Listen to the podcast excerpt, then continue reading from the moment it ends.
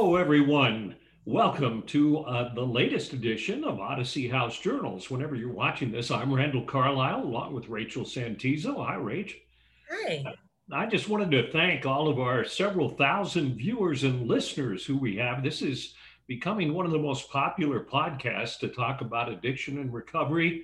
People can watch it on YouTube. Just Google Odyssey House Journals, listen to it on Spotify, uh, iTunes, iHeart, a whole bunch of different places. So, did you know you have that many people who tune in just to watch you, Rachel? Uh-uh, I didn't. That's pretty incredible. We'll say hi to them all. Hi, everyone. we try to start out with a news story, and this one really applied to me since I'm a recovering alcoholic. It's a, a new study by the New York Times says while many people with alcohol use disorder, an alcoholic, visit a doctor, very few receive treatment for their drinking. Says about 80% of people who meet the criteria for alcohol use disorder had visited a doctor, hospital, or medical clinic for a variety of reasons in the past year. About 70% were asked about their alcohol intake, but only 10% were encouraged to get help for their drinking by their health professional. Did it say why? No, I it said uh, no. It really didn't say why, and I can relate. I had a very good general practitioner or doctor. Uh, the, all my decades of being an alcohol an alcoholic, and I would go in and he would say, "How much are you drinking?" and and you know I would always lie about it and and it, and even the last time that I had blood tests done, this was years ago, and it showed that my liver functions were were not as good as they should be. He said maybe you ought to think about cutting back. Do you think it's uneducation, not being aware of the options out there? I, I'm not sure whether they're maybe just hesitant to say, you know, you've got a significant alcohol problem and you need to get some help uh, for fear of making me angry or something. I don't know, but but obviously it's something happening, you know, everywhere. So, yeah. and, and, I think it, and possibly because it's a legal substance, mm-hmm. and, and you know, and, and if the doc knew you were using meth or heroin or something like that, they might take a different approach. Right. It'd be easier. Um, definitely, it'd be easier to just place that blame because it's illegal. But since it's right, legal, right. it's to be like, oh, well, you're drinking legally, so it's okay. So anyway, I'm glad I got help, even though my doctor didn't recommend it. I'm glad you did too. if both of us, I think, make more sense sober, we couldn't be doing this podcast if we were still using, right? We definitely wouldn't be friends for sure. okay, so you got today's guest to agree to come on and be our next victim. No, our next guest. I think victim's fair for sure. Um, yeah, Kevin Howe, I'm so excited. He has a lot of different aspects to his story. So we're going to hear a lot of different angles from cancer to addiction. I just, I can't wait for him to explain a lot of different angles that we all need to hear. And so this courageous gentleman is, without further ado, is going to explain to us all these different angles. So Kevin, please. Hi, Rachel. Randall, thank you. you. Hi, um, and yeah, she- thank you for inviting me to do this. I I'm very honored to to share my story. Um, sharing my story is part of my recovery. So, All of us. Thank you for being part of of my recovery process. So, um, yeah, my addiction began. I would say about 2009 is when it started. I worked on the railroad, and I was a railroad engineer and I worked from Chicago, Illinois to Cleveland, Ohio was where my route was. We worked horrible hours. We worked in a horrible working condition and cocaine was the best way to make it through the day. And it was okay. It was uh, culturally acceptable in, in that work field. Um, and that's probably when my addiction began to amphetamines. Um, I began using cocaine, and in 2012, I was diagnosed with prostate cancer. And um, this kind of hit home. It was a wide awakening that something's going to change. And so um, my amphetamine use did not change with this. Um, it my addiction really did control what I my what, what I went through. In 2012 and 2013, I went through chemo. I went through radiation, and um, it took about a year uh, through different types of therapies, and the cancer was. Um, they pretty much said it was gone. That I didn't have any cancer left. I was able to keep my prostate, so that's good. Um, a lot good. of people with prostate cancer especially at my age. I just turned 40, literally uh, the 23rd. So um, a lot of people my age lose their prostate or could lose their prostate and be on, um, um, what's the word I want to use? Hormone. Um, hormone therapy. There we go. Yeah. Uh, the rest of their lives. And so uh, I'm lucky there. So my story began, I was in the Midwest and um, really struggled with my health. And this was a time when Obamacare was starting to take effect. 2014 was the big year for Obamacare. And I received treatment in the University of Louisville for my cancer. And at the time, the state of Kentucky was challenging the lifetime limit of Obamacare. And I remember this really distinctively. I had a conversation with my doctor. Um, Kentucky was challenging this, so it, it did not take effect in Kentucky there still was a lifetime limit of 2.5 million um, in Medicare medical expenses the government would pay. And my doctor said, leave Kentucky. That was his that was his recommendation to me. He said, you will need treatment, you will need follow-ups, you will need testing, and um, Kentucky, you will not be able to f- afford it here. So I moved to the state of Washington. Um, so let's go back to while I was doing that. I got my master's degree at the University of Louisville. So concurrently, while I was going through treatment, I got my master's degree. And it was really in my life, that's a milestone. In um, December of 2013 was when I received my master's. And that was the same time when the doctor said, it's time to go. You, we need to find another state for you to go to and make this transition smooth. And so I moved to the state of Washington. And all the while you're using amphetamine still? Oh yeah, the whole time. Okay. The whole time I had a, a doctor that um, I switched from cocaine to Adderall. Adderall became my drug of choice, and it was my legal coke. That's how I looked at it. Um, it wasn't an issue. It, it's actually an you know legal meth, I guess you could say it, but not really legal, I guess, or illegal. But what, Adderall became for me was a crutch. Um, it became a way for me to manage my trauma from the railroad, um, my trauma from cancer, uh, my trauma that I had experienced for about four years. Um, some of the, the undealt trauma that I chose not to deal with was while I was working on the railroad, there were several suicide by trains that I experienced. Whoa. And I had a coworker who passed away. Um, at work. He was crushed by part of the train and a load shifted. And I never dealt with it. And so that trauma, um, the cancer trauma, and um, Adderall went to went with me to Washington. And um, that's where I began a pretty successful career and a pretty successful um, manipulation of doctors to get my drugs a very successful manipulation of really anyone in my healthcare to get Adderall. Um, it was, I'm, I will just call it manipulation. That's what it was. okay. All, so, all, all, addicts and alcoholics are, are great liars and manipulators, right? Yes, we, we are. Yes. And we're very creative as to how we do that. Yes. Um, so I, I would, and I moved to Utah in 2018 um, for a job change here in Utah, and at that would that was probably the height of my Adderall use. Um, I was using a month's worth of Adderall in about two days. Jeez. And um, staying up for about a week or so afterwards, no sleep, and then a couple of days of recovery, and then I, I was sober. And so there's this chunk every month of time where I'm just a totally different person. And um, I became very lucky. I, I, have a partner who's very supportive of me going through recovery. Um, but we have had some pretty rough times with with my my use. Um, all came to a head last year in October. So my sobriety date is October 3rd, is when I stopped using Adderall completely. October 1st was when I got my prescription. And I took an entire month's worth of Adderall in one day.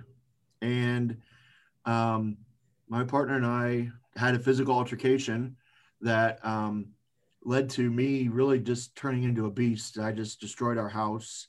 Um, I have a, a, two dogs, and they, I didn't do anything hurtful to them, but um, they were, they're still shocked a little bit sometimes. They, the click of the medicine bottle, they are attentive. Um, and I had a choice to make on October 2nd was do I stay with my partner or do I stay with Adderall? Those are my options. And um, I remember sitting at the dining room table and sweat's just pouring off my body. Um, sweat is pooling on the table, and I couldn't do it. Anymore. I was like, this is it. I can't do it. I'm done.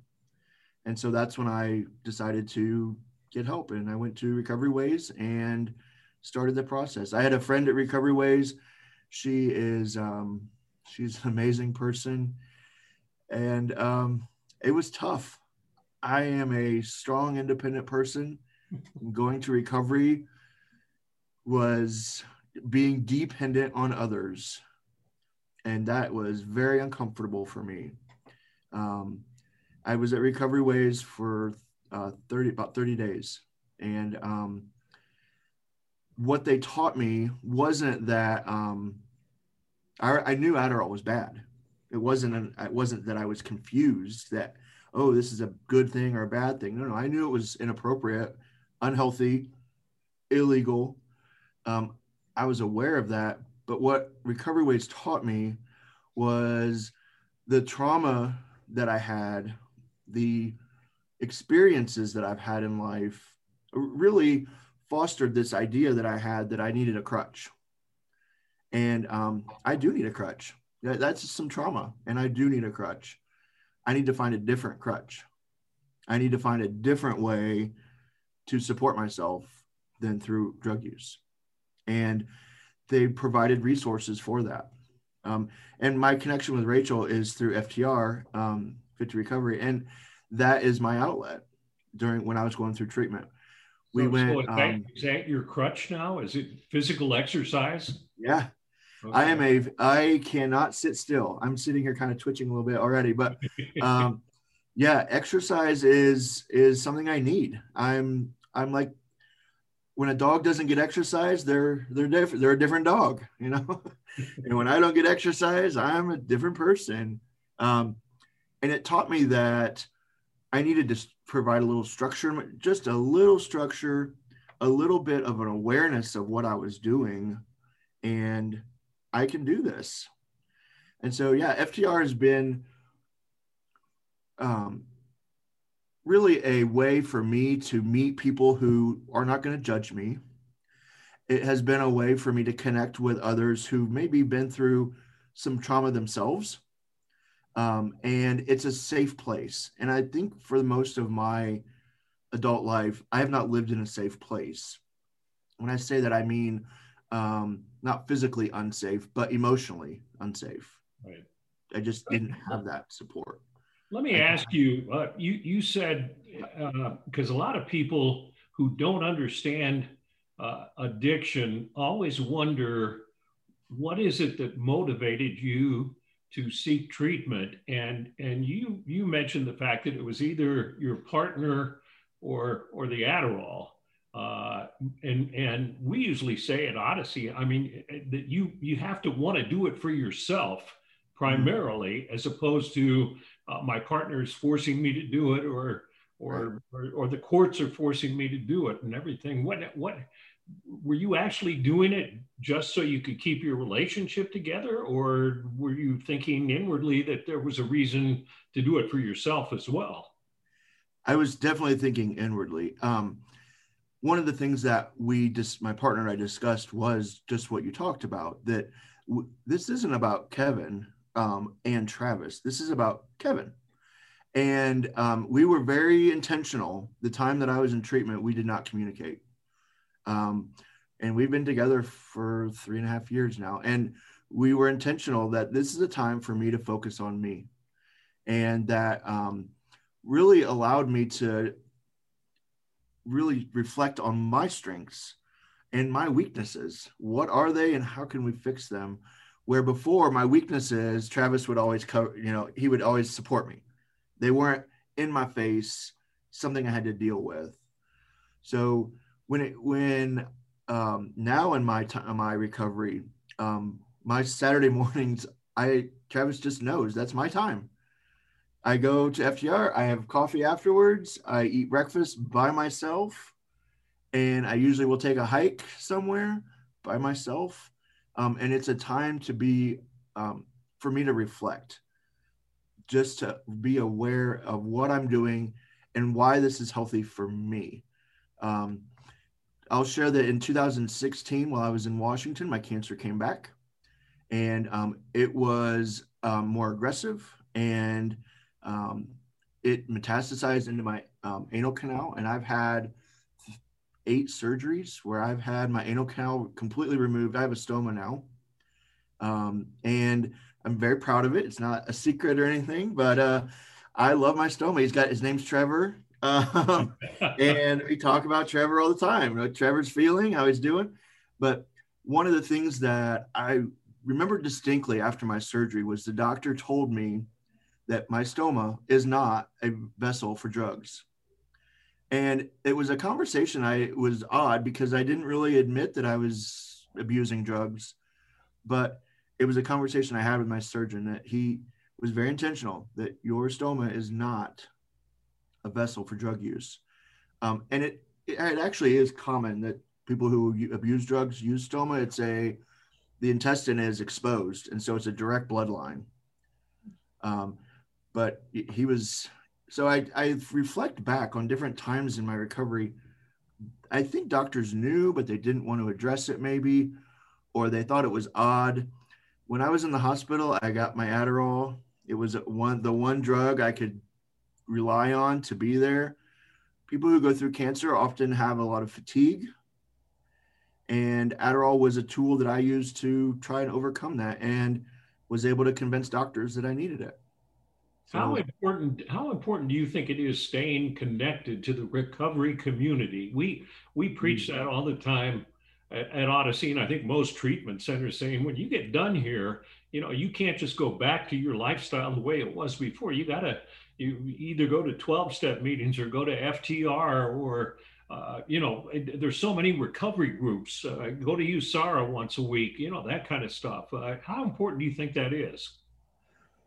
I, I think it's extremely important. I think it's why I'm still sober. Um, I think that one of the challenges I have is I'm a person. I'm personal. I do not want to share things about my life with people, and addiction has taught me that that doesn't work. It will not work.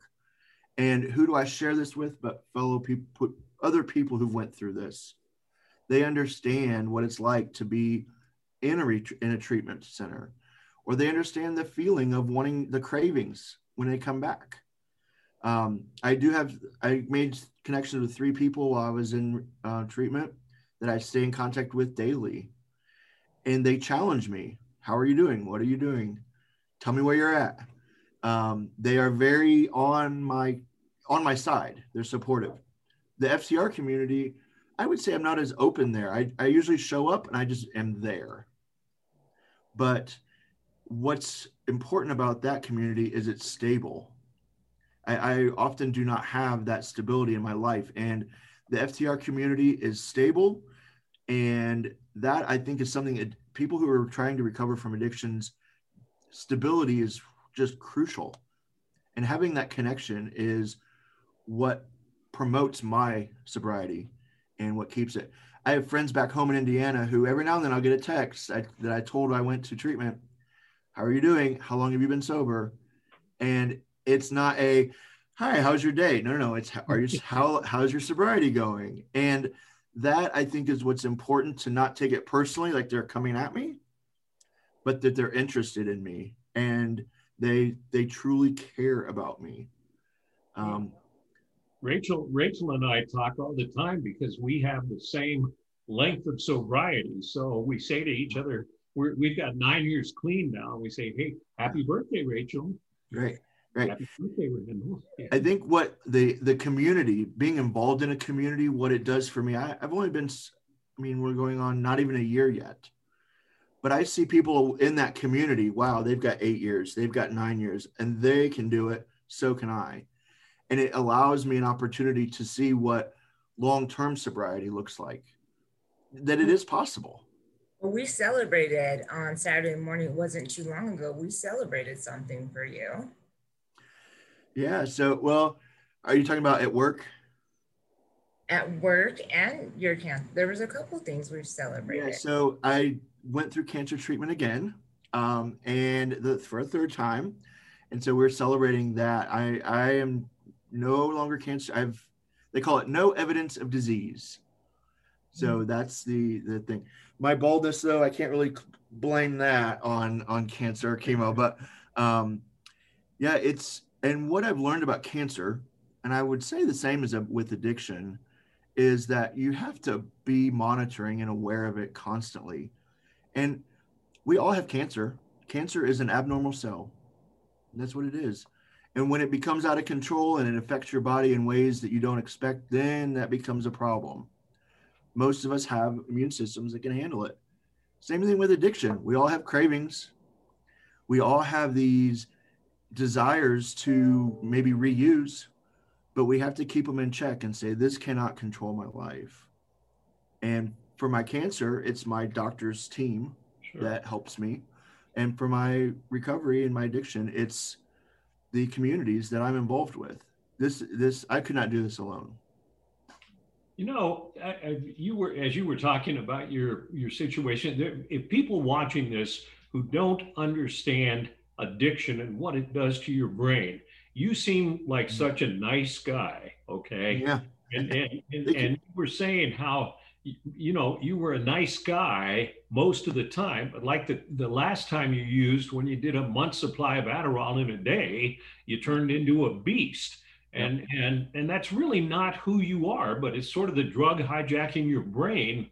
Uh, I, I mean, how would you describe yourself in general as a person sober or a person high? So sober, um, sober, I'm focused. I am calm. I am um, independent, and I'm straightforward. I shoot straight from the hip. When I'm high, I am not focused. I am. I do not want to be around anyone and I believe I can conquer the world. And if you're in my way, I'll run you over. And I have I have no empathy. You know what? You're in my way, move, or I'll run you over. And after I run you over, well, if you're still in my way, I'll do it again. I have I really had no care, and that was the thing with Travis. Like we it, we didn't turn physical, but I definitely did some damage to our house and property damage. Um, that was not me. I, I am not a person who can rip down doors, who can damage furniture. That's not something I do. Um, and so, what the way I would change, but I would say, well, I'm just normal. This is just me. It's you that's got the problem. You're the one perceiving me as this beast. That's your perception, your problem. No, no, no. It's I'm communicating this. It's not their problem. It's actually my problem. And so my and it would always start out little, or it started out little anyway.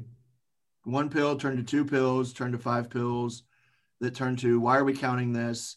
This happened over time. This happened many, many years. Uh, oh, I'm going to the gym. Oh, I'll take a handful. And um, or I I know I've got a stressful meeting coming up. I'll save a few over here and I'll put some in my office drawer and, and have some in my car and have yep different stashes. You know, yeah. yeah. Yep. And yeah. go ahead. So I want to know, like, what are you doing now? And with work, you got some incredible things going on. With we, work, we have a few minutes left, and so we have yeah. to what you're doing with work. Because I'm super proud of you, and you're very deserving. And so let's go over what you're doing with work. Yeah, sure. So in Washington, I started, um, I worked with sex offenders. So they are um, sexually violent predators and they're termed SVPs. And my job, I am on their side essentially. Um, they are going through a process called civil commitment in Washington state. Utah is trying to get a similar state or state law passed. So one of the um, things I did in Washington was I provided them with an opportunity for education as part of their sex offender treatment. And um, I am not a sex offender therapist by any means. That's not my area of expertise. Mine is education and the education component of sex offender therapy. And in Washington state, they believe that it is the foundation of sex offender therapy. And so finding sex offenders, formal education, in the data shows prevents recidivism. And that is what we're doing. And we're, I wouldn't say convincing, but collecting data um, to show that sex offender therapy is not something that people should be afraid of. It is something that is beneficial not just to the offender itself, but the community that the offender lives in. That it is a tool to support. Um, and uh, in Washington State, the sex offenders that go into sex offender therapy through the SVP program out of prison are on, on, on a place called McNeil Island. And it's, it's literally an island. And Washington State has this law, as do uh, 22 states with civil commitment, where civil commitment is either you go to treatment and you'll re, re uh, transition into the community when you're finished, when the therapist says so, or you're there indefinitely. It's an indefinite sentence. Um, and treatment is years. It's not something that happens within a couple weeks. No, it's it's a year years of pro, of constant support. And for the sex offender, it's a it's challenging their their risk factors. Um, and as someone who is a addict, my risk factors, we all have risk factors. We're aware of them, and uh, the population in Washington that we really worked with, uh, they also have mental abnormalities that go with their their crimes, so it makes it a little more challenging. But and um, substance use issues too. Oh yes, absolutely, absolutely, and um, a lot of sexual deviancies that go play into this. And our role in education is we don't. I don't even want to know about those. I mean, I know them, but that's not my focus. My focus is tomorrow. What are we doing the next day? What are we doing today? Your history is your history. Let's talk about today. And that today involves education. So, yeah, I could talk. I could. Well, we don't have enough time to talk about this. I could do it all day. but it, it's really fascinating. A lot of the public is not aware that this is a thing. That sex offenders have an option to go into therapy. What? What? They shouldn't be provided therapy. I get that feedback a lot. Why are you doing that? My parents are one of them. Why are you doing this? This is not something that would help the community. Lock them up. No. That's the general attitude, and one of the one of the problems because I get calls all the time from uh, like VOA detox and places. Uh, they'll say, "Can uh, I've got a guy who's on the sex offender registry and he wants treatment for his uh, heroin addiction?" And most treatment centers will not take somebody who's on the sex offender registry. Right. So it's difficult. Yeah. It's very challenging. And so, um, right with education, most sex offenders are not allowed online access. And how do we communicate in a COVID world in education? Through Zoom. And so, oh, how do you get your material? Through the internet. Um, so it's really challenging to provide something that we know is the foundation of their therapy and their recovery and they're challenging their issues and being successful but yet the law says they don't get access to it. Yeah. So that's something that we work with um, and that we try to address. We do address that. There's many of these things, Randall. Like you, like you talked about, living is one of them. Um, employment is another one sure. that's really a challenge. Uh, most um, we use places like nurseries, uh, plant nurseries, where they can go and do stuff that with landscaping, they're not around people per se, and children typically are not there after night. Um, where they're able to do things like upholstery or things that there is not a risk for them. And that's what sex offender therapy is mostly about reducing the risk and then teaching how to navigate that system when you feel stimulated or you feel right. a craving, if you will. Kevin, we are out of time. I want to thank you for joining. Yes, thank you for uh, for having me. I really appreciate this. I think this there? is just an, another tool to to help people in their recovery. So thank you both for inviting me. I appreciate it. Rachel, final thought, Rachel. You another yeah. good guest. Kevin, you're amazing. And so thank you for coming on here. I couldn't wait to have you on this show. And so I love and adore you. And thank you for being you. You're welcome. Thanks for sharing. Uh, and thank you for watching another edition of Odyssey House Journals.